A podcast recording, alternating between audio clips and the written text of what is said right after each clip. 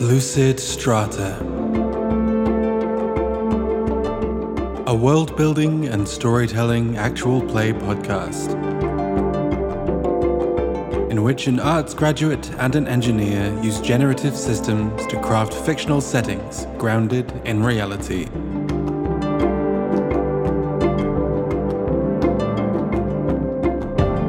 When you wake from your dreams, do your dreams end for good? When you close the book on the story, does its world continue on without you? This is a podcast dedicated to those worlds, little fragments of reality ticking on by themselves, long after we have left them behind.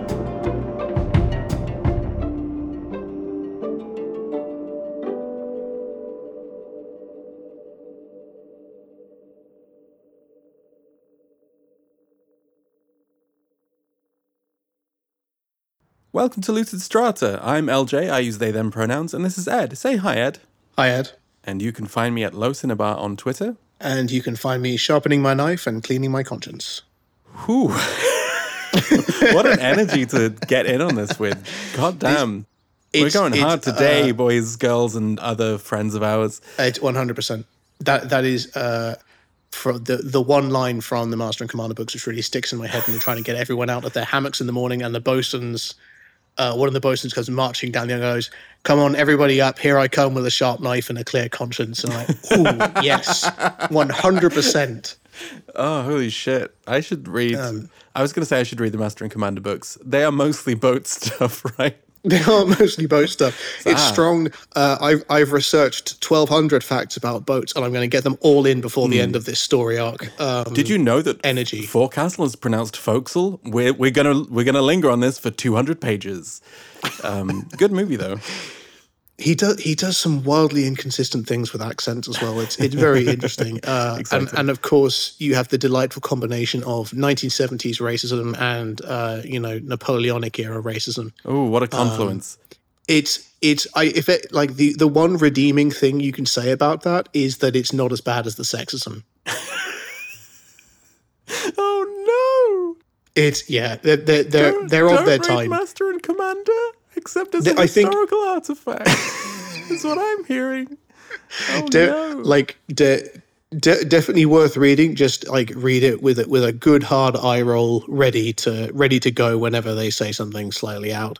And I think you know his heart's in the right place, but boy howdy, it's it's the the rest of him is not. anyway, Yeah, well, the movie does have Russell Crowe in the only time I can be like Russell Crowe is okay, and uh, Paul Bettany being a great Doctor Twink, and they have a beautiful romance together. That's what I got of that movie. can't describe Maturin as Doctor Twink.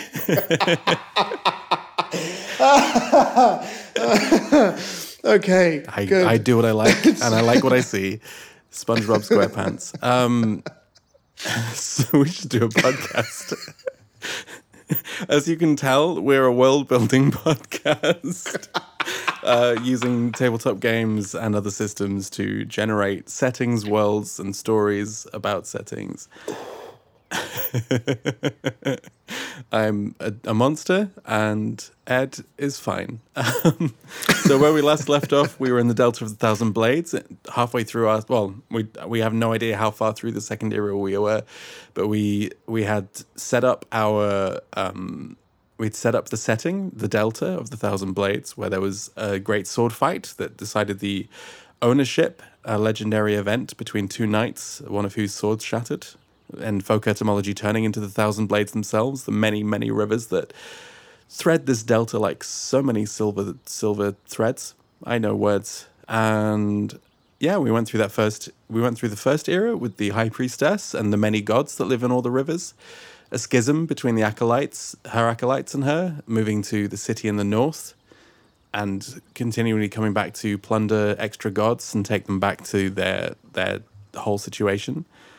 At the end of that era, the high priestess was assassinated. And then we jumped forward 500 years to the era that we're in now, an era of industry, of water, metal, and sun steel, and the devil's capitalism of armories of swords made of water inscribed with patents kept in armories of ideas. And yeah, we just had a barbecue on on the patio of Alignment with the Sun Point at the Burnt Frog, which is the most almighty pun. You keep coming up with absolute humdingers of pub names whenever we were playing a cyberpunk game and you came up with a an ex-military bar called the Spent Round, and I'm so angry at how good that is. Um, you just keep doing it, and the Burnt Frog is being a brick a brickworks pun in a brickworks district. It's just absolutely wild. And they were having they were putting frogs on the barbie, having round tables on the barges with administrators. Just a big like a Christmas Carol style business party um, between good people in a terrible system. The, uh, the the note I have in my in my notes is a, a big out party with a benevolent Lord Fozzie Bear. Yeah, yes. and we discovered shadow puppets and raft racing as, as as things that happen in this era as uh, as sort of sports and entertainment, Definitely. uh, sort of proto cinema situation using magic lanterns and shit. One day we should definitely try to do a world building uh, challenge where every time we draw a card or whatever, we have to provide an answer within sixty seconds because I, Oh, we're feel- I feel speed like run it. I, yeah, like speed run world building. I feel like what's happened so far with this is uh, we discuss an idea and then uh, one of us either sits there going, "Ah, oh, god damn, how do I articulate this?" Um, or probably me goes off on a tangent about medieval attitudes to printmaking or something, um, and we and we lose ten minutes discussing that. And I think that's fine. That's what I want out of this podcast. There would hopefully the audience do too. There's, there's an audience for everything. Ostensibly. What a beautiful silence. um, yeah, so we're gonna keep we're gonna go on where we left off, halfway through uh, era two, the industrial era. Um, so we've just drawn our second three, and we're about to draw another one. It's your turn, I believe. It is, and uh, well, you see, we just drawn our second three. We're about to draw another. We're about to draw another card. I, I Yes. hope it's not another three because that would be annoying. It is not. As as before, we're drawing from a tarot deck, and we've got a deck of major arcana in case we need inspiration. And we've got nine of wands. Uh, we've got a a sullen looking fellow holding a wand, uh, like a big club staff, and a bunch of staffs just stood up straight behind him. So he's sort of a grumpy man in front of a, a, a sort of a thicket of wands. So which nine is that? Is that our first, second nine? It must be our like You know, what would be one. really useful is if I'd actually got the freaking rule book up again. It's our last nine. It's nine four. Do you want me to read it out for you, or you have you got it? Uh, Yeah, no, I haven't got it. If you want to read out, that'd be good. oh, we're playing. We're continuing the ground itself. By the way, I completely forgot to mention that. Uh, Everest Pipkin's, the ground itself. Go buy it. It's good. It's incredible work. New information about a past event is uncovered, casting it in a dramatically different light. What was found, and how does it change how the past is perceived? That's huge. Hot damn. Uh, God, especially because we spent so much time um, outlining the uh, um, the like foundational myth and how it's permeated everything else we built here. Oh God. We've also got the option of the history of the. We've got that library that we found, sort of that waterlogged library we found in the heart of the city. We've got some options here. So new information about a past event is uncovered. The the way in which it's uncovered is is an interesting thing as well.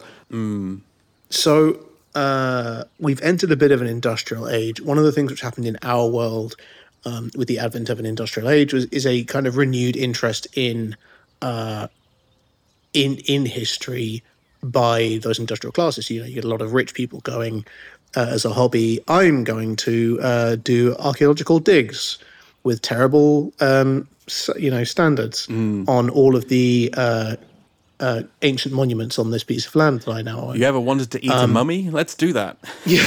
Thanks, Oh yeah, boy.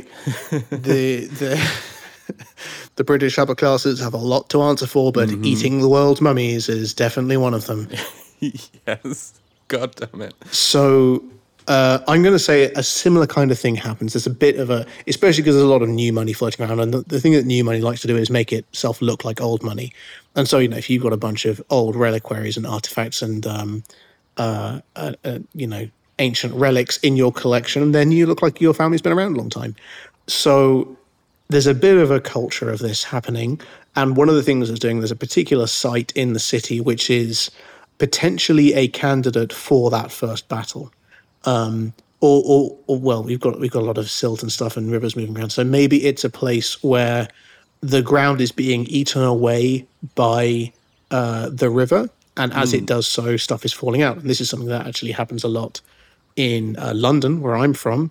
Um, the river, uh, you know, for a couple of thousand years, we've got garbage and, and, rubbish heaps that have been put next to the river and grave sites and all that kind of thing.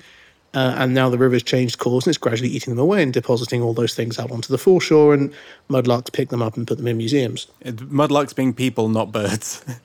Sorry, yes, mud, mudlarks being uh, people uh, in, in modern times, people who walk up and down the foreshore looking for archaeologically um, significant bits. There is uh, Laura Ingram, I think her name is, um, who uh, runs a mudlarking Instagram account. And has written a couple of very interesting books about it. But go follow her stuff. Super, super interesting. Yeah. So there's this particular piece of ground where the uh, ground ground itself a, a is being uh, eaten away by the river, and it's become commonly accepted that this is a a good candidate for the the site of the first battle. You know, you get knives, um, coming out of the mud. You get helmets. Um, maybe you get bits of broken sword, and so people are asking, you know, what's going on here. Um, I'm going to say that commingled with we've got artifacts from one civilization, artifacts from another civilization, because there's you know there's the whole idea there's these two armies that are clashing. I'm going to say that commingled with this stuff is um, uh, helmets and swords that are consistent with a third polity. Oh. And nobody really knows what's going on there. But the the idea that um, you know, the the whole myth is based on, you know, it's A versus B. It's a big fight between two people and our side won, but you know, the champion on the other side was an honorable opponent, all that kind of thing. Now they've got a third group mixed in there. And nobody is really in agreement about what that means but everyone is now falling into one of two camps. Either one, this is complete nonsense, it means nothing. Uh, possibly it means that the site that everybody thought was the site of the battle isn't the site of the battle or whatever. Um, or two, uh, the this foreign group is there as mercenaries, um, and uh, you know it, it it means that this wasn't the the the the duel between two champions that everyone thought it was. Maybe it was an actually proper battle, and and everyone is kind of going, well, you know, do, does this does this mean that the foundational myth of the city is rubbish, or can we discredit this new evidence that's turned up? Mm. The fun thing about this game is, like like LJ was saying, is you can go for all sorts of different things. You could have gone for for two or three other events that we've discussed, but uh, honestly, I I kind of like eating the frog. Um, like just grab grab the biggest thing and take a big old juicy bite out of it. Yeah, go big, go home, pick one. Never the twain shall meet. There's, we can we can mix more um, aphorisms if we like. Yeah, um, never burn the same bridge twice. Um, cool, I like that. Uh, that's that's an interesting time, I think. And I get I, I I get that there must be other like evidence for like oh these are the probably that this is consistent with the right time period and uh, these are the two armies that we think were like, and there's these other people. Hmm. Okay. The, I mean, the other thing with this is it doesn't need to uh, to mean anything. The conclusions that, that are drawn about it don't need to mean anything. It's like the, when people like, is this King Richard's the third's body because it doesn't have a hunchback, or I, I can't remember what the thing was with it when they found him, but yeah, yeah, they're like, um, he seems fine actually. it seems there's a bit of scoliosis, and that's about it. Yeah. Or the the other one is um, the uh, the idea that the, the the city of Troy was lost. Um, I've seen some again caveat this hugely because I'm not a historian. I've seen some discussion lately that um, actually it wasn't lost. What actually happened was everyone knew it was this particular site, uh, and then someone turned up from I think Germany turned up and looked at it and went, yeah, no, the rivers don't look right. I don't think it's here. I think it's about 40 kilometers that way. And everyone went, oh, no, it's lost. We don't know where it is. and then some other person goes to the site 40 kilometers away and goes, no, this is definitely not right, guys. And then the, the this German archaeologist turns up back at the original site, does some excavation, and goes, "No, guys, look, this is definitely Troy." And everyone went, "Wow, you've discovered Troy!" And he didn't really discourage them from saying that. Yeah. It's good on the career if you find a place no one's ever been despite living there for thousands of years. I'm drawing another card. We've got Six of Swords, which is uh, a gondola ride. There is some sort of long haired person, long blonde hair, um, facing away in, in a boat. This person has like a gondola pilot, a gondolier, that's the word, pushing this boat along. And in the boat, in front of the blonde person, or maybe they're just wearing a hair colored sack. It's hard to tell because they're looking away. but probably not. Uh, there are six upright swords embedded in the, the floor of the boat, which is fun and definitely safe. So, which six is this that we're doing now? I th- I think it's six number three. Yeah, okay, yeah, this is 6 3. Uh, something small but noticeable is destroyed. What was it and who or what destroyed it? This is a tasty one. Yeah, this could be really spicy. Hmm. Oh, man. I realize I keep saying this is a tasty one. Everest, if you're listening, all these questions are tasty. All these 10 out of 10. questions are delicious um, to consider. Uh, that's this is a really interesting question because it's got to be small Yeah. but big. Small, but so, you know, um, there are uh, uh, one way to, to approach identifying some of this would be just to start listing things which we regard as small. Yeah. Do you, do you want me to start listing things or are you, are you turning something over in your head? No, I was going through some of our notes to see what's small, and I was like, a pub small, but um, like how small? and What's the scale of this thing? Well, yeah, Yeah, that's that's an interesting question. and what light do you want it to be? Ca- It could be something from the the battle that was discovered, the the site. Someone's destroyed something that makes that changes the light on on things, and we don't get to find out what that thing was because it was destroyed. Um, something that could have answered the question definitively. Someone's destroyed it, or You can run all the way down to uh, to to the personal as well. You know? yeah, But another nice thing about this game is that you can drop little uh, neat personal vignettes in there as well. Yeah, absolutely. Um, how big is a livelihood? That's pretty. I feel like it's pretty big, but how big is it in the scale of an industrial city where the devil reigns? Uh, the card, the devil reigns over over ind- industry, uh, over what people value. Um, oh, what what story do I want to tell with this? Is the thing, because we could zoom in on um, how this industry is damaging people's lives with that livelihood comment that I made, or we could tell a story on how um, the gods are being sort of sucked into this industry. So maybe it's a god that's destroyed, one of the smaller knives. Yeah, I think it's one of the, one of the smaller gods is destroyed, and there's always another knife, so no one notices. Uh, but instead of being stolen away by acolytes or, or or the city of the north, or instead of being sort of like moved from one knife to another, or in the normal course of things flowing into and out of other gods, um, it's wholesale taken as part of sort of an experiment, a new methodology for, or maybe an old methodology that someone's rediscovering, however old this is, and they take this god that no one will notice and they we had a really good line in the first episode forging revenge into steel that we ended up moving away from into water. Uh, but i think someone manages to take this god and change them and freeze them in place in the way that you would take molten metal or you'd catch lightning and oh, the gods would catch lightning and hold it in your palm. Someone manages to obliterate the god in in mobility and agency and turn it into the forging of an emotion, the forging of a feeling into the first metal of the god's aspect, if you know what I mean. Oh, damn. So we're going we're going very, very Philip Pullman here.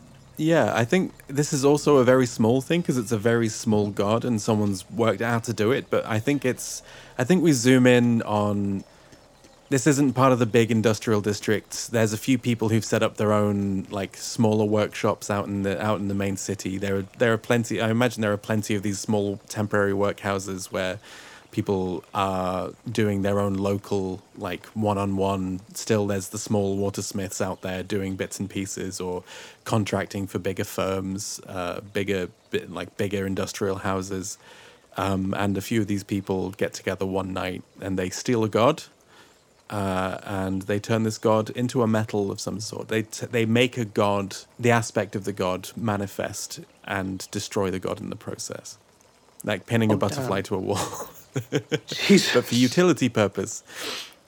What? So I I've got to push you here. What what aspect are they are they turning into? To- You know, are they trying to freeze or capture? What's the aspect of the god? What would a small business want to? What would a very small contractor want to use as their first test subject for this sort of thing? And they're not a big house. I mean, It's got to be something not noticeable, not big. Um, maybe it's it's a god that's unlikely to pop up on the rota. Maybe it's the god of lazing in the sun on a Friday afternoon or something. You know. or it's the god, or it's a, or it's a small god of ambition. ooh, Yeah, I like that better. I think I think that I think yeah, I think it's a small it's a small god of of, ambition and aspiration. It's a spirit of that. There are bigger gods of ambition, obviously, but this one's a small and fairly new one, and they've they've bottled it. They've stopped at lightning. hot damn. Yeah, Feel bad for the god. I I want to come up with a name for this god because I think it's nice to zoom in on this very small god, and maybe this won't change the course of history. Maybe it will, but like this god isn't important in any way. Um, um, I found a name for this god. Hit me with it. Uh, so I was looking up synonyms of uh, ambition or aspiration, and there's an old, there's a more archaic word that's uh, born or burn, B O U R N E. As I guess it's a little bit the Bourne supremacy, but maybe we can add an umlaut in there or something. um, but the idea of this god that's like called burn, maybe it's B O U R N, and they they somehow stopper it and and put it on the anvil and they make they make this ambition metal out of it. This burn metal. Burn. I did not. I did not know uh, that this was a. Uh, a burn. Oh, that makes sense. A limit or boundary, a goal or destination. That's really interesting because I knew I've seen that spelling in place names before, which, as as you know, is like a pet um, interest of mine. Uh, I always thought it was more like burn, as you know, like a like a stream or river or something. An Yeah, ash burn, a limit or boundary. Ah, that's it- really interesting. because it's a word that Oh, wait. it's a word that's also a word for river or ba- or maybe that's what it means by boundary. Oh, yeah, that would make sense. Place that usually chalk or downland countryside. Right, yeah. So if someone goes Ashburn, or Ashbourne, for instance, would be. Yeah. Oh, okay. Yeah, this is like the River Chess. But it's also something that one hopes or intends to accomplish. Still searching for the burn that would make his life meaning. See, now the other interesting thing meaning. about that is that Burns, in, in, in terms of that, using that spelling for a river on Chalkland, the, the rivers are intermittent. So, like the River Chess, for example, which is a, a eventually a tributary of the Thames, um, its source moves up and down because the it's on chalk land, and um, depending on where the water table is, the source is in different places. So it's you're you're searching for a, a particular thing which isn't isn't always there. And they've made it be there all the time. Oh damn, that's really yeah yeah yeah yeah yeah yeah definitely. Yeah. Um, They've they've they've nailed the god. Uh, they've bottled the- the god burn for consistency. this won't have consequences. Let me draw you a card. uh, so we've got the Eight of Pentacles. That oh my God, Jesus Christ! We've got a picture of um, someone on a on a workshop bench hammering a pentacle. They're like chiseling a pentacle. I'm like, oh Jesus Christ! These cards are a little prescient. And this is I think this is our second eight. Uh, yeah, we've had an eight before. I know that much.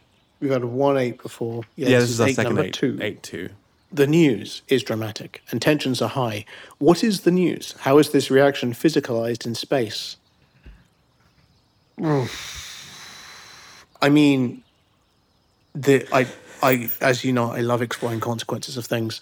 Um, I kind of want to run with uh, the bottling of this god or the destruction of this god, um, because for a society which is pretty, you know, like laid back but still pretty, you know, theocratic and, and god based and stuff. Yeah. Especially with all the tensions around. Well, we're an industrializing nation now, and so that's like got some tensions tied up in it And too. we've got the neighboring city in the north with their own version of our cult, I guess, and they Yeah. they take it way too seriously, and we're not all about that. especially yeah and then and then you know the the the idea oh man. Okay so there's, there's a good double handful of consequences here.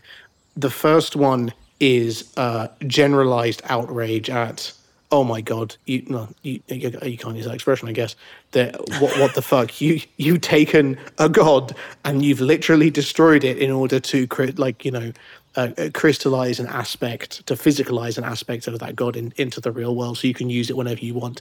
That's kind of fucked up guys isn't it so that's the first thing.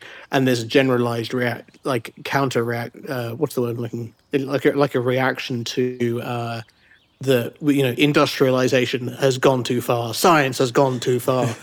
Um the the interesting twist of that is it's not the big industrial houses that's done this. It's a group of little artisans um, so there's definitely some big industrialists swanking around in the way big companies like to do, going, "Oh well, this is terribly irresponsible, and a proper professional company would never do this kind of thing." And I can't believe they've got away with it. Please hand over your notes so we can go over this and how to do this safely. Please hand over all of your notes so we can prevent this. Yes, uh, really, it's it's shocking that nobody hasn't regulated these little artisans out of existence. Um, you know, you can't. This is this isn't this isn't two hundred years ago. You can't just go around bottling up gods and destroying them because you can. Hmm, I wonder which other gods we could do this with. Um, so that's those are definitely two reactions knocking around. Um, uh, there's there's the reaction within the internal artist community, uh, artist artisan community, where they're like, like "Y- y- guys, really, you did that? I, uh, equal parts, you know, uh, fascinated horror and uh, outrage, and also again making little um, mental lists of which other gods potentially they could do this with. um, and then if you want to. Uh, we ah now I've got to be careful here because the scope of the game is limited. You're not allowed to leave the leave the kind of scope Yes. but I think um, there is probably by this stage there is some semi-permanent presence of the Faith of Cups. There'll be an embassy. Yeah. yeah, in the city. So maybe there's maybe there's a church Or here a for Church of Cups, I expatriates, or there's a Like exactly, like the yeah. So there- have shown up, you know? it well the one of the interesting things you see with uh, christianity in europe is um, american christians coming back to europe to re-evangelize uh, europe because they think it's straight too far from Yeah. christianity which is you know it, it's its own kind of The division in American Catholicism with the main Catholic Church at the minute, for example. there you go. Exactly. So i can i can de- maybe there's an evangelical uh, uh, church of cups um, who uh, has you know the, the church of cups has always suspected that maybe uh, the faith of swords is not taking their duty about looking after the gods uh, seriously enough. And lo and behold here's the proof. They've taken a god and they've just destroyed it so they could have something shiny. That's pretty fucked up. So then there's going to be a little bit of like, not international condemnation is the wrong phrase, but there's there's that tension there too. Hmm. Do, do, do, do. How is this reaction physicalized in space? Yeah. What what what happens in the city that this news sort of what what's the moment? What's the thing that if there were newspapers would be on the on the front page? Like I- like or are there newspapers, for example? Um, I'm. What does so, it look like I don't as know the about news hits? newspapers. Yeah. So I think the the the way these you know you, you kind of see this in, in our reality as well. Even before you get to the newspaper stage and the public reaction stage, um, you get the the mob stage, right? Um, I think the way this uh, happens first is f- firstly the news gets out. And I don't think the people who've done it are particularly shy about it. You know, they're not. Yeah. It's not like they've done something forbidden. If they thought they were doing something bad, they probably wouldn't have done it unless Yeah. they had a very good reason not There's no rules to. on putting, So- making a god permanent, of fixing of of fixing a god. Like Yeah, may, maybe there's Gods move around all the time. We put them on a rota. They, they're utility. Exactly, and may you know may, maybe some of them are arguing about whether or not the god has actually been destroyed. Maybe some of them are saying you know it has been destroyed, but actually it's not, nothing different to what's been done before. All that kind of stuff. Um, so I think what the first thing that happens is uh, a a large bunch of angry people uh, turn up at the workshop where this is alleged to have taken place.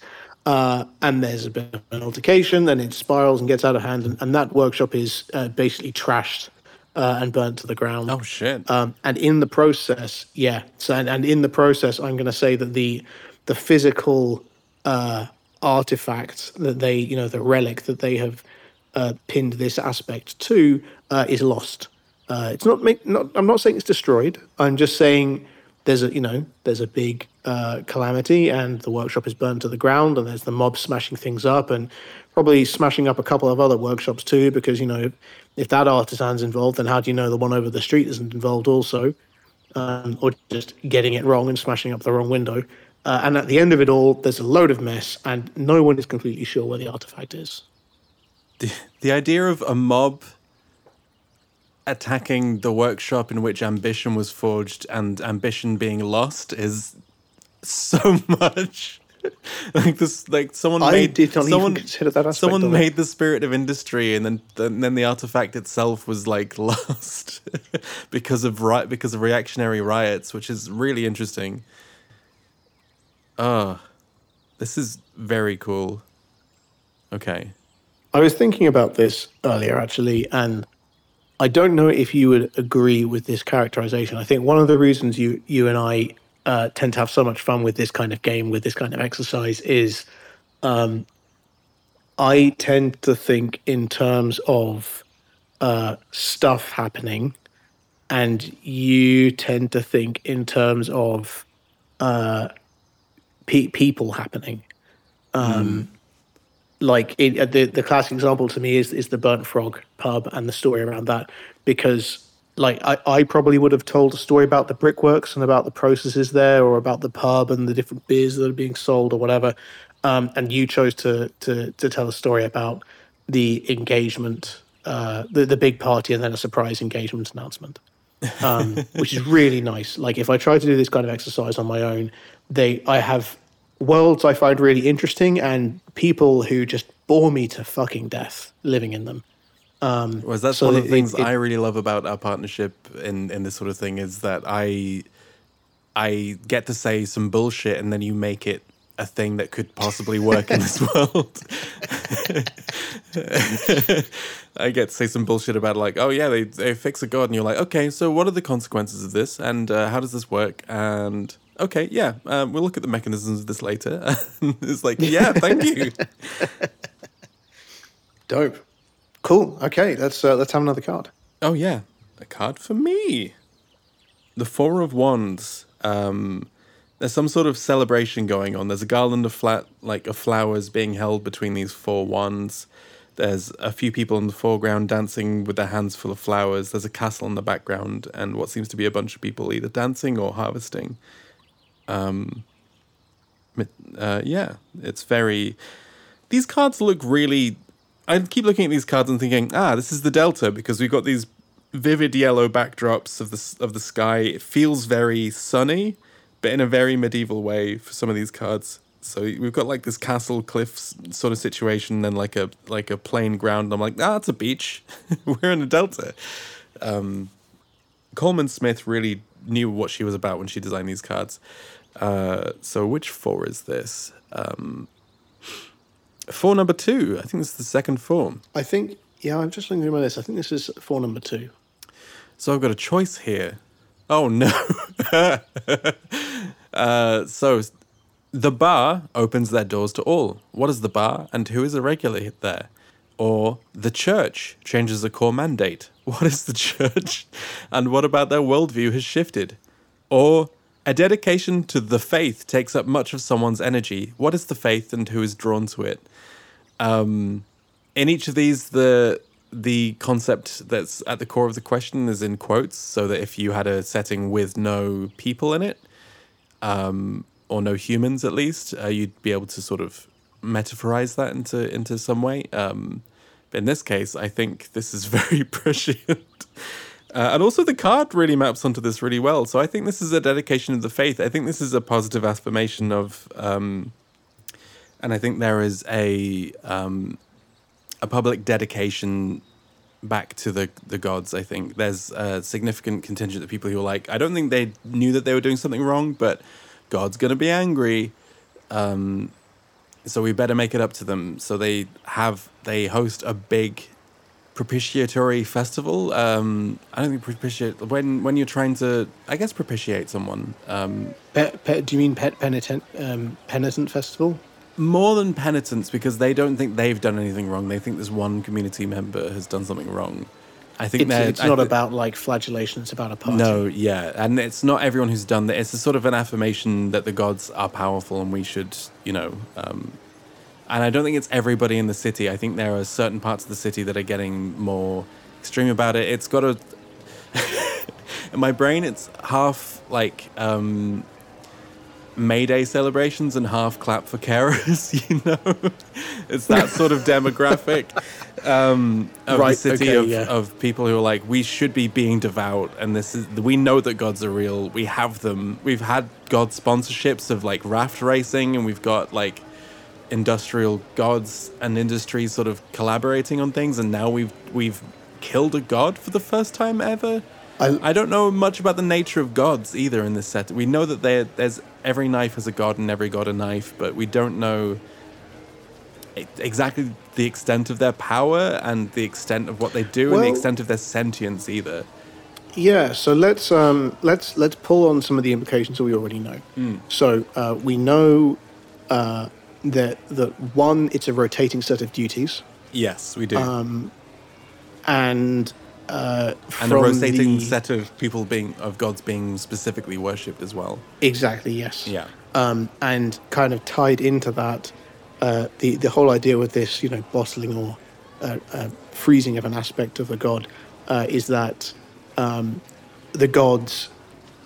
Uh, I want to say the god's favor is intermittent, or the god's yeah. attention is intermittent, because the fact that you can bottle an aspect that you, that you physically can bottle an aspect of the god suggests that the power is always available, but it's not necessarily made available. And that's why we rotate gods is because a god's not always flowing in, in the way that we want it to. So it's like Right. It's like a water wheel. You're not using the same part of the river all the time to power this water wheel. The river flows from upstream and goes downstream, so you've got to take into account. It, it's like if you had to pick which part of the river you were using at any time, and you're like, well, that part of the river's downstream, so we need to pick another god because it's coming down. You know? Right. Yeah.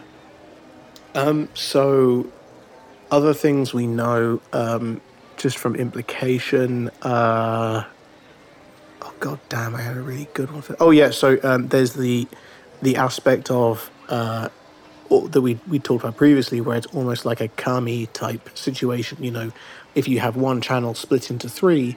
Um, you've got the god of the of the first channel, and then the gods of the three secondary channels.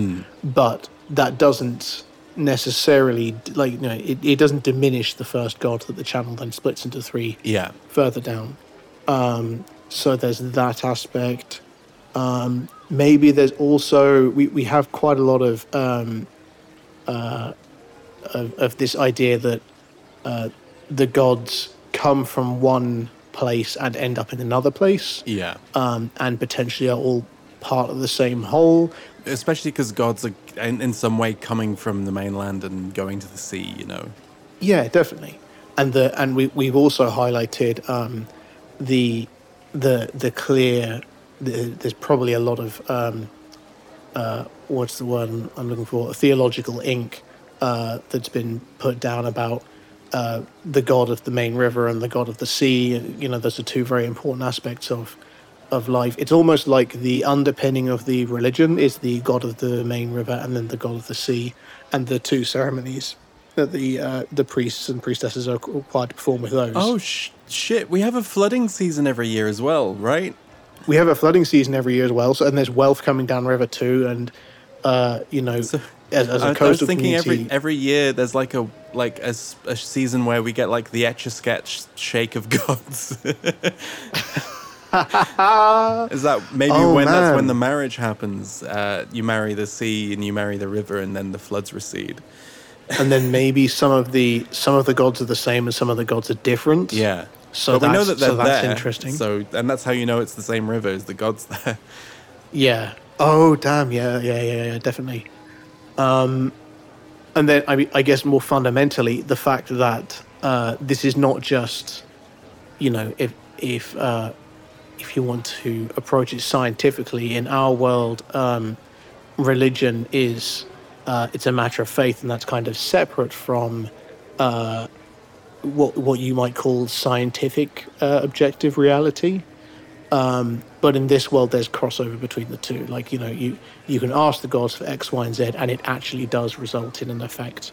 Um, and i think actually uh, this uh, pinning down of the aspect of, of a particular god is the first time we've made that tangible. That's the first thing i can think of that we've done which couldn't be explained as human religion there is something Yeah. uh, divine and tangible happening here so that that's the other implication you know is that in doing this to the god, they've made their power more manifest and more controllable in a way that Exactly. before So it's very um, whimsical, I guess. Not whimsical. Uh, you know, like Well, no, flows like no, the mercurial flows like the wind. even even like more than that like i can't i can't looking at my notes i can't see anything before now where we've mentioned a god where where the god is a necessary thing like couldn't just be all in your head for example that, that's Yeah. what i'm trying to say Yeah, yeah, yeah. It's it's Um, not a matter of faith. It's a matter of um, Of objective reality. reality, and this is the first Yeah. time that that's been made apparent. so i find that interesting apart too. from apart from putting gods in in water and taking them away but again that could be people like but like we've got a god and some water and then the god stays there because people don't realize that's happened or but yeah. We haven't known that the gods are there but we haven't known that the gods can do stuff. Yeah. Um man yeah. Uh, half mayday half clap for carers. The theological implication that the gods have been chronically underfunded by a conservative administration for the last decade is but that's it right? It's industry. Um, the gods have had to turn to sponsoring raft races and being and being like dedicated to in- industrial houses right? Because the faith's going. The faith's moved elsewhere and people still have faith in it but it's not faith at the delta. Oh hot damn and yeah uh, so this festival's sort of an affirmation that the gods are important. Um, partly publicity partly real. Uh, there's a real movement. A lot of people are getting on on this bandwagon um, and i think because of this t- this card this beautiful card i think there are garlands of these wildflowers these weed flowers these um, uh, like these river flowers made of made of water itself and these fire flowers and they decorate the whole city. Um, there are banners um, and each like I, I, there, there's there's got to be a whole a whole thing um, everyone there, there's like a there's like a public holiday for the whole day um, or for maybe a few days where all work shuts down and the industrial houses know that this is necessary to remain public face uh, because they know that they can do this now and people know that the industry can do this now and they're like mm, we need some pr quickly um, the artific- there was an artisanal riot there was an art there was a riot which destroyed the livelihoods of a bunch of our contractors and oh boy we need to not have that happen to us Dope. which cupboard that was the second four was it Uh, yes, I think so. yeah three of ones Three of ones. Here we go. Uh, so this is And our what I have we think, got here? Third three. Three of three of wands, not three of ones, which is what my brain heard. Yeah, three of wands. Um, a new. oh my god.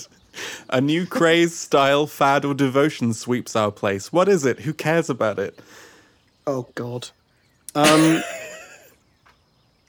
uh, so. Hmm. Okay, so Again, we, We can jump around in time a bit if we want to. We do have a full century to play with, but um, We do, we do. Um, the- I mean, the, the fun thing about that is, though, you know, it, if you've got a, if you haven't got a story to pick up, you can just jump around a little bit and then pick something else up. But uh, there, so there is um, a new style, fad, or devotion sweeps our place.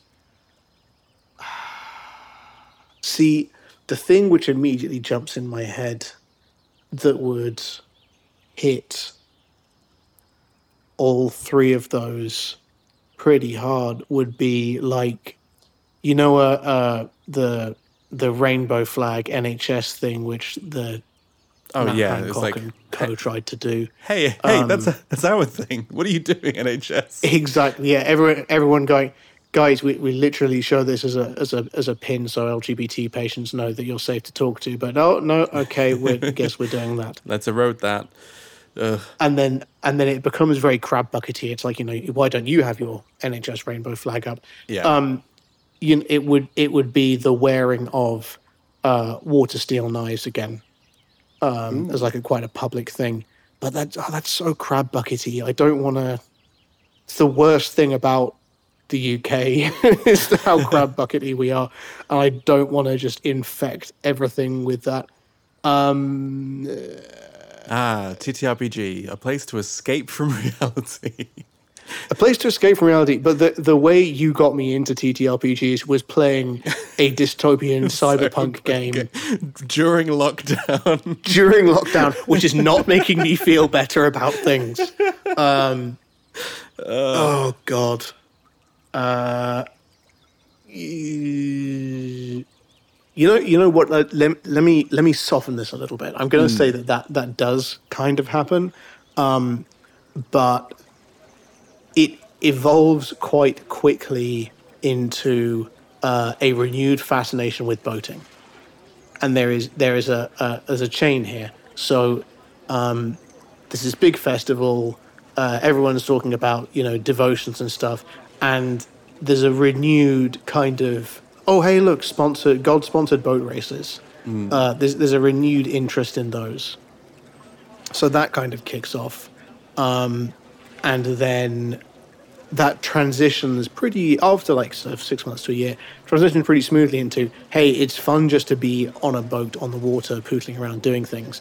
And we now if we're talking about industrialization then you know maybe we've got a bit of a middle class floating around now um, maybe a bit of disposable income the the concept of uh, paid employment and salaries and, and wages so you might have days off and what you do with those days off is you get a punt and you punt around uh, various waters doing things, having picnics, meeting up, saying hi, um, all that kind of stuff. Um, and this is, we saw that we did see this. This is one of the positive things in the UK. We did see this in Edwardian times, though everybody was interested in boating for a while. Um, the the chief uh, uh, legacy of which seems to be the Henley Regatta.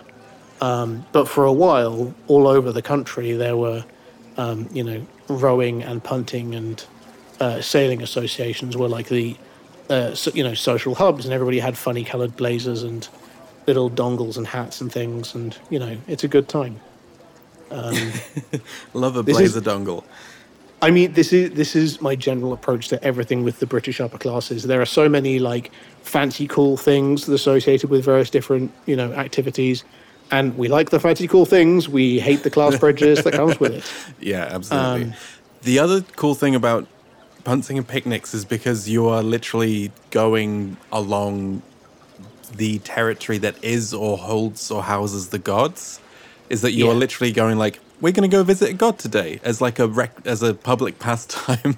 Yes, definitely, and that and it it it. I feel like it's what we have here is quite a social religion as well. Like it's Yeah. one where, and and this is in, instantly, the if it could because it becomes a social scene, then you know uh, it's where you met your partner. It's um, where you took your kids out. It's where um, you uh, saw half a dozen people who you knew from work, and you now you're now mates with them because you will go punting together weekends. Also, punting is just great fun. I've done it like half a dozen times in my life, and it. I have enjoyed every single time. Love to be on water. This is this is a thing that Lois, uh, my partner, has noticed about British people a whole lot is we love water in all its forms, like a disproportionate amount. Every holiday, it's like let's go to a beach. Every every opportunity, we're like, oh, there's a river. Let's look at this river for a bit. And my partner's just like, what? I, it's a good river. What are you doing?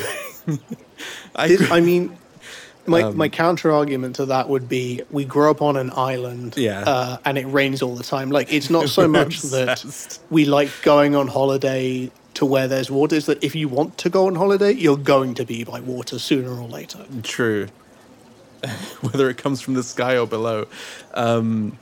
And that is one. I, I should also add that observation is one hundred percent accurate, and I am now. Re- one of my favorite things about the place I live in now is there's little rivers all over the place, and like every time I go, oh hey, look, what a little river! Isn't that neat? That's nice. well, the ones here are like like full of fish. So many fish, you would not believe. It's very very cool. I'm, I'm excited for eventually coming to visit. Um, oh, damn. I Uh, mean, you, you shouldn't be. You need a car to get around here, and I can't drive, so you're kind of you can kind of arrive. I can show you a couple of breweries, and that's basically it. incredible.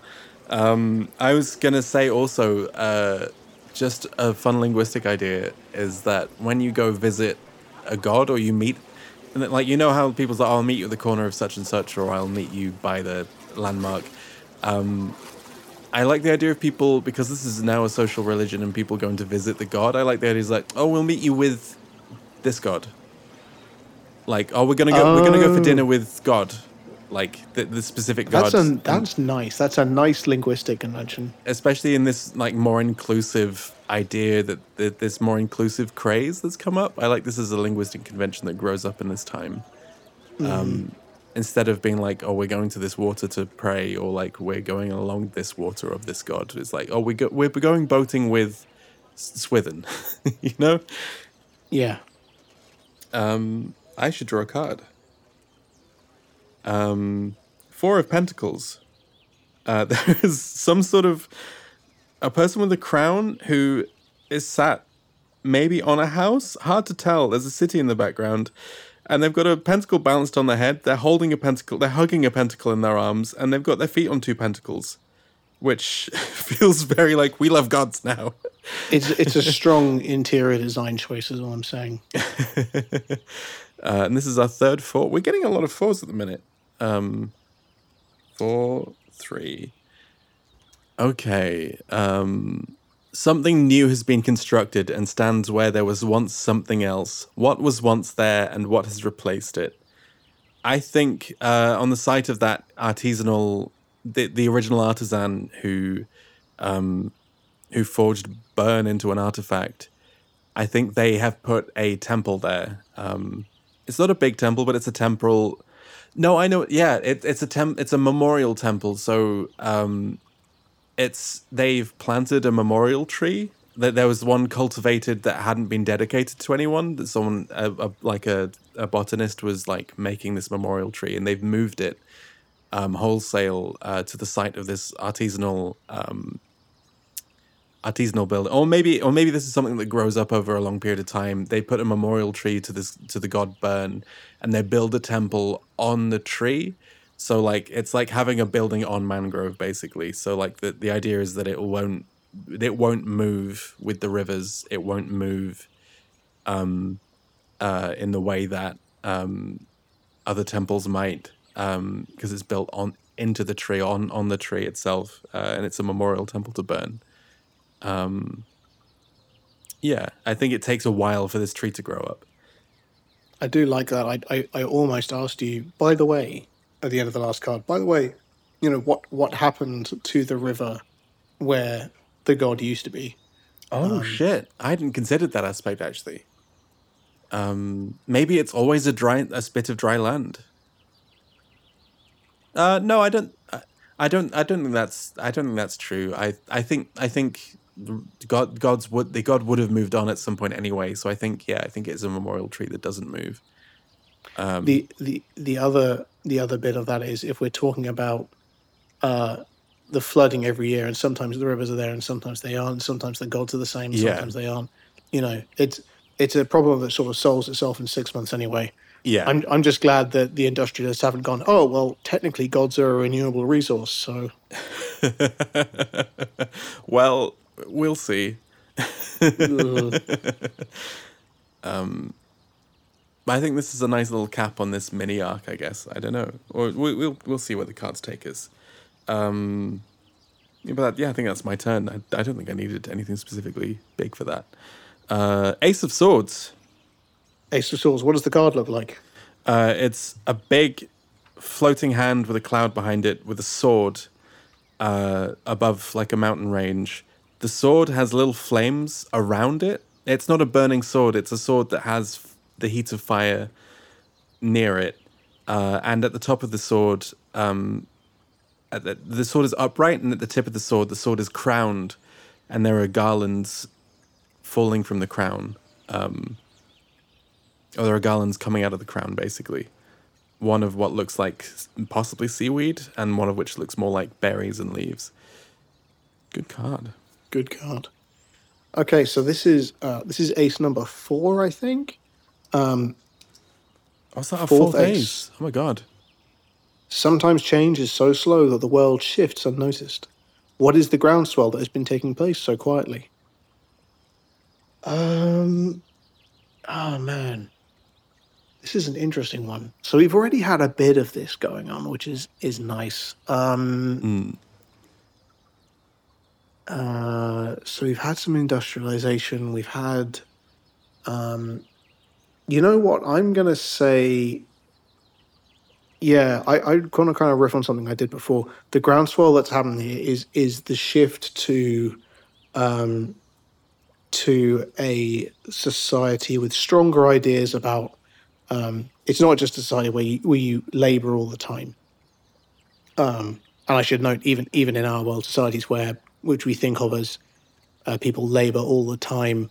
Yeah, okay, the, like even peasant societies, for instance, you do get a lot of days off. Like medieval peasants had a lot of religious days off, so they were they were getting about the same amount of time off as us, ignoring that you know you still have to milk the cow and feed the pigs and so on. Um, that that statement may be completely inaccurate. Again, caveat: I am not a historian.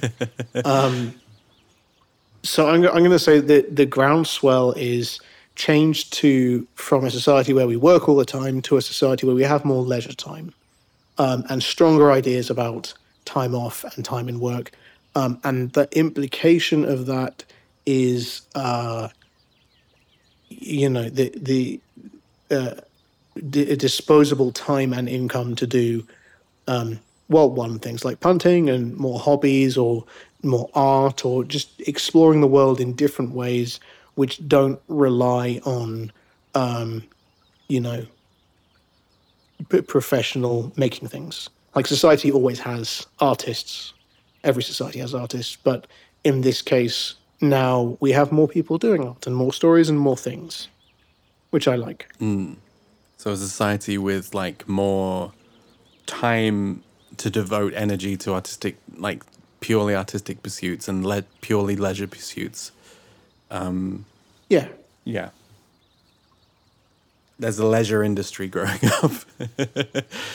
Um, there is a leisure industry. Welcome to the Thousand Blades Leisure Centre. No diving in the Shine uh, We've got a swimming pool and some CrossFits in the in the fantasy future. That's yeah. We've made a whole new a whole new world. there are CrossFits in here. We do Zumba with the gods. Zumba is an act of religious devotion. Actually, now I think about it, I have met a few people who are along those lines. Holy shit! Okay, I've drawn the next card. That it's our next ten. Oh damn! So There we the go. end of the that era. followed quite quickly. This is this is a short era compared to our other ones. Yeah. Uh, the other thing about this era, um, this card is just a picture of a man lying in his front. Uh, he's he was wearing a red robe in life, but uh, unfortunately, this person is lying face down. They've got armor on one arm, uh, and they've got ten swords in them. Uh, the sky is cloudy and with storms, and it's black with storms. In fact, uh, yeah, and there's just ten swords in this poor person. I mean, we, we've all had Saturday mornings like that after Friday night. Either you wake up to find you've bought nine swords, or you get ten swords stuck in you. Uh, truly a Manchester night out. I like I like the idea that you wake up to find you bought ten swords, and that's the optimal outcome. Which I'm not going to lie, that it's an optimal outcome for everyone except your bank account True. and, and anybody you happen to disagree with. I guess. okay, well, this, this Jesus Christ, the Ten of Swords. Um, is this our second ten? Second ten. This is uh, end of the second age. Yeah. Yeah. Yeah. I think first age. Yeah, it's end of the second age. um, our industrial Yeah. age. We had the prehistory. Yeah, yeah, cool. Um, so last time we had um, someone important dies, so we've got to choose a different one now. Um, Yeah. Which is a shame because that that I we did we basically did this card at the end of the first age, which is nuts. um, it's a bad omen that card. It looks like. Um, so we've got a few options. The gardens are planted. There's great victory. There's great loss. There's resting day. I'm. I'm gonna go. It is a resting day in anticipation of problems just across the horizon. I, w- I was just looking at that. That dovetails with Omen nicely, doesn't it? Yeah, and I think it also dovetails with the perceived resolution of our problem in this era is the iconic moment of the god being destroyed and made into something with utility. I don't think there's a way of putting that genie back in the bottle.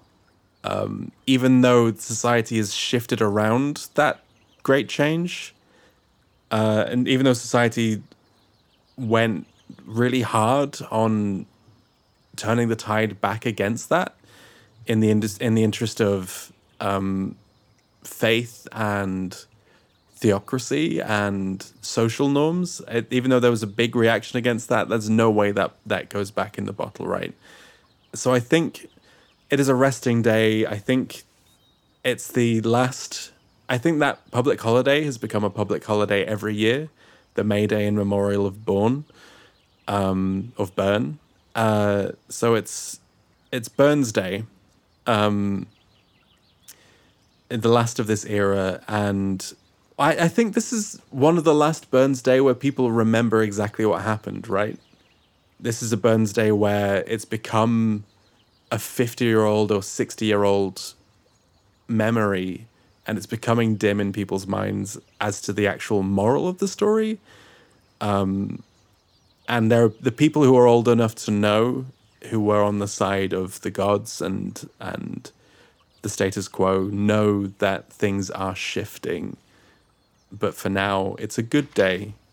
People love to celebrate and a lot of people ride on boats Nice. Nice. I like that. I just love the image of this person. We talked about a god being pinned like a butterfly, and this person is just absolutely punctured in so many ways, pinned to the ground at what looks like a river. So it just feels appropriate that this is the moment that there is a transfixion of gods in the future, I feel like, and people know that, that that's going to happen. Okay. End of the era. End of the era. After every cycle, when a player draws a 10 of any suit, time advances. The player rolls the six sided die, and this number plus the unit of time decided at the beginning of the game is the length of our gap. Roll this die now. We can choose to go forward or backwards in time. Let me get a d6. Ugh. Let's choose. I've got a really nice metal one somewhere. I'm going to roll this die. One century. One century. Uh, I'd be up for going forward. I feel I'm, I'm happy with forward. Yeah, I'd We've set up up for going enough forward. interesting things there that, that I I want to see what happens next. I'm not automatically horrified. If it was five centuries forward, I'd be like, oh no, absolutely not. Also, uh, with the scale of how industry changes, I think we've got a lot that we can get into in this next century, if you know what I mean. Yeah. Um, Yeah. I think that's good. So we've got a few questions to answer. Um, although the slow passage of time can make a place unrecognizable, try not to focus too much on these gaps. Much might have shifted in our world, but we will discover more of this during gameplay. Do our characters or civilizations still live here? If not, who lives here now? Does anyone? I think the answer is yes. I feel yes. Yeah. Yeah. I think this is a different generation of people, but like it's the same people, capital P. Um, I don't know. Where, I guess the, the magic is we will get to find out. uh, yeah, that's true. But this could be a moment in. I don't think. I don't think this is the story we want to talk about in this one. But this is the moment in. Uh, you know, like between novels, suddenly there's like, oh, this is a new group of people. In the last twenty years between novels, um, there's been mass immigration of this particular culture. There was a war over here, and you can talk look at that um, as a sudden change if you wanted to. But like, I think there's enough to be going on with here. Um, uh, okay. What does the place physically look like now? Has anything visually changed? How does it smell now? How does it feel here? So we're talking increased industrialization. Um, But also advancement of technology. yeah. Um, you know what? I'm I'm gonna say one of the changes is uh, people are seeing the benefits of a more per, a, a more permanent uh, living and working space. And I think in some places this is looking like, you know, investing in hard flood defenses and um, trying to stop channels from moving and that kind of thing. And in some places this is looking like um, uh, bigger and more uh, uh, kind of useful and homey boats to live on. So people are, you know, whereas a couple of generations ago you might have lived in a, a house on an island, and then maybe you shift that house um, with the with the sands. Um, now maybe people are living on uh, big rafts, um, so they can keep their permanent home together and just move it around as they need to. I think the I think the other thing that I'd like to see visually is that we've got more buildings made of the metals. Yeah, I think there I think there's a water steel tower or like a water like a water metal tower built where that where the high priestess's temple once stood. I think it's I think it's been redone, as it were. Um, so there's like a water spire. that's cool. How does it smell now? Does it smell different? Um, I think it probably smells relatively cleaner. Um, You know, in fact, you know what? I'm I'm just I'm going to go full uh, Victor Hugo. I'm going to say that um, they've developed a sewage system Hell beyond throwing it into the river. Oh, like because because like now we respect the gods. We don't want to put the shit in the houses. The next three sessions will just be me describing drainage systems. Uh, incredible. See, this is this is what I, I meant earlier about me being occasionally able to fake being an arts graduate because I have never read Les Mis. I've never even watched the film or seen the musical. all I all I know about this is that there's a trope about Victor Hugo being very interested in describing Paris's sewer system, and I find it very funny. Oh boy, howdy is he interested in that sewer system? It's very good. Ugh. um, so it smells less like poo. In a way that we didn't realize it smelled like poo before, but now it's gone. Mm. I guess it smelled like poo before. Um, I, I guess it smelled like poo before. I guess it did. which is not not unreasonable. Like you know, one of the when when they introduced uh, deodorant in our world, the the big challenge uh, in getting people to adopt deodorant was not the idea that oh you know uh, this deodorant is better than whatever before. It was getting everybody to discuss bo because apparently the convention with one was yeah like obviously everyone stinks. We're stinky people. That's just how it works. You wash as much as you can, but you just have bo and that's it. and nobody nobody would kind of you know it's like well, yeah, obviously I stink, and so I have to rub this thing on myself so that I don't don't stink anymore. Nobody would admit that they stank. so there, there you are. God. Uh, so now now smells less like poo thanks to the Victor Hugo Memorial Sewer System. The Thousand Blades Victor Hugo. Um, how does it feel here? Um, I think it's starting to feel more metropolitan, but in a way that, like, having raft boats feel metropolitan is very cool to me. so maybe maybe we're starting to see taller buildings, but they're on rafts. Um, That's cool. and it's difficult to do foundations when you are on a boat, but people have worked out something.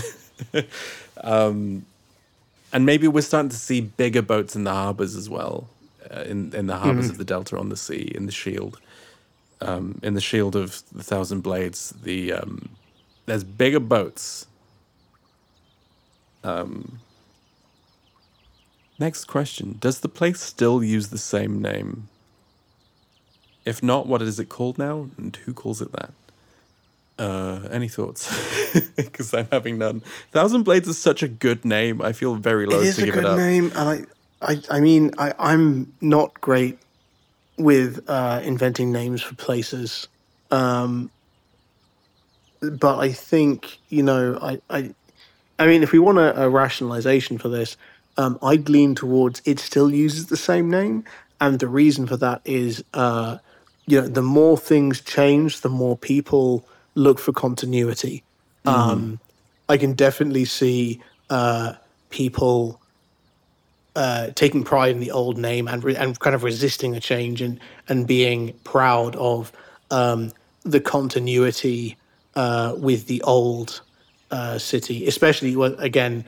I'm I'm cross referencing where I grew up here. London, people are very proud that London, yeah, look, London, capital of the world, 2000, 2000 years old, all that kind of stuff. Even though the London of today is unrecognizable uh, to the London even 80 years ago, let alone Yeah. 800 years ago. Yeah.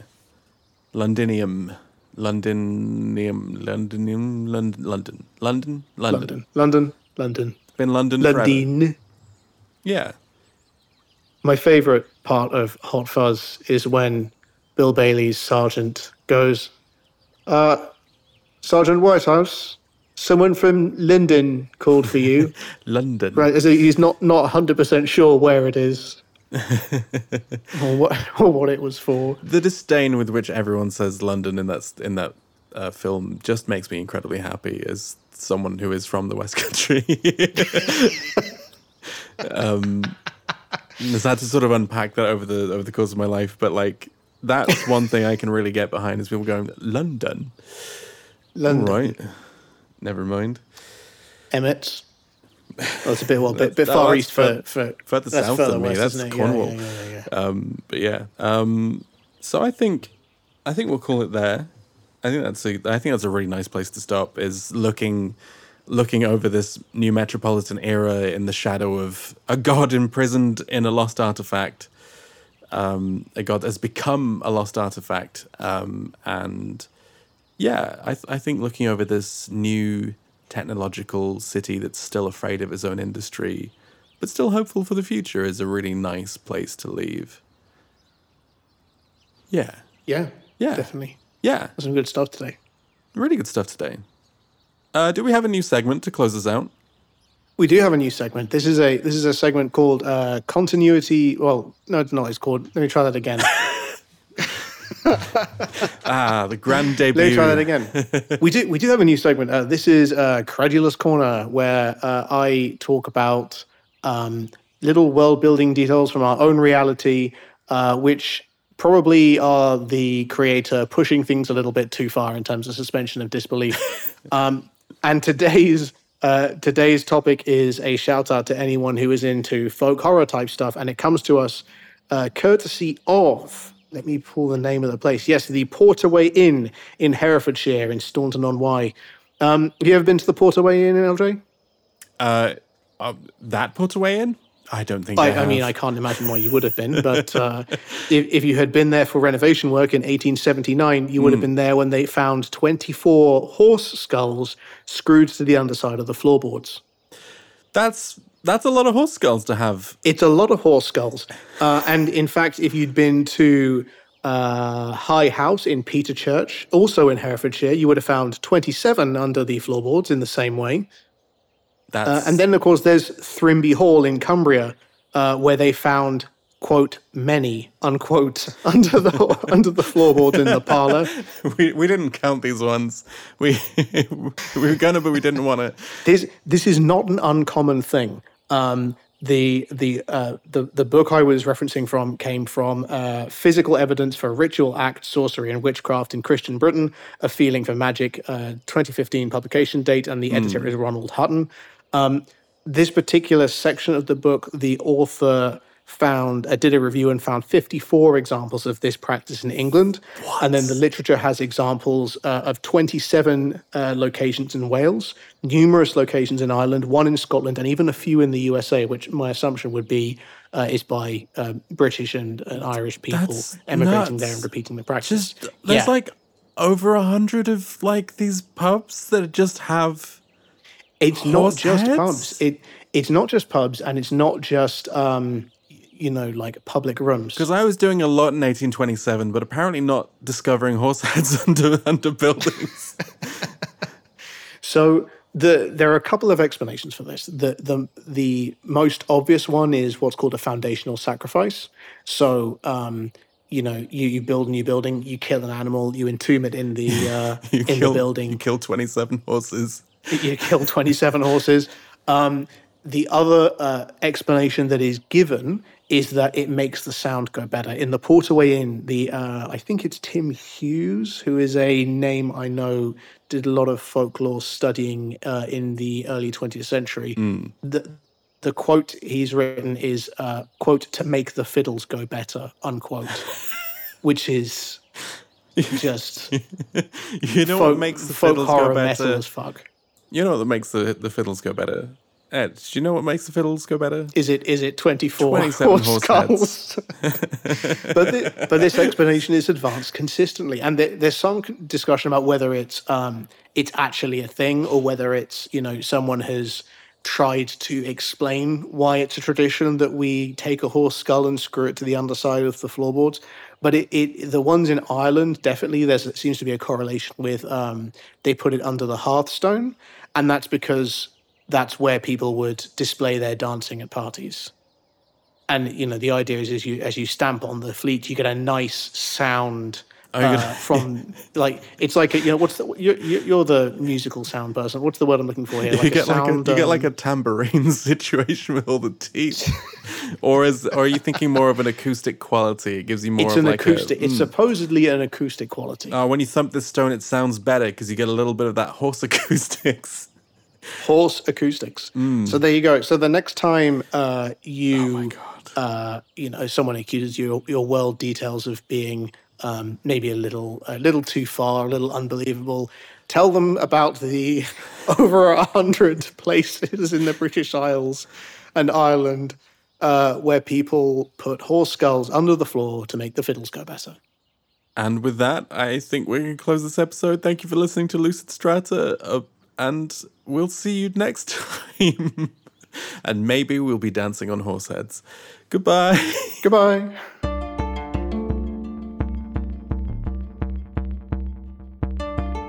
You have been listening to Lucid Strata with your hosts, LJ and Ed. Lucid Strata was recorded and edited by Leverett Jaques and produced by Lois Stone.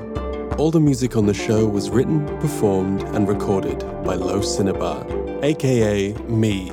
You can find more at low-cinnabar.bandcamp.com. That's low as in L O W, and Cinnabar as in the island in Pokemon Red. Finally, this week's game was The Ground Itself by Everest Pipkin.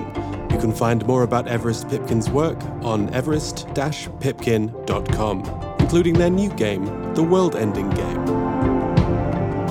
Lucid Strata, a world building and storytelling actual play podcast. Time to wake up.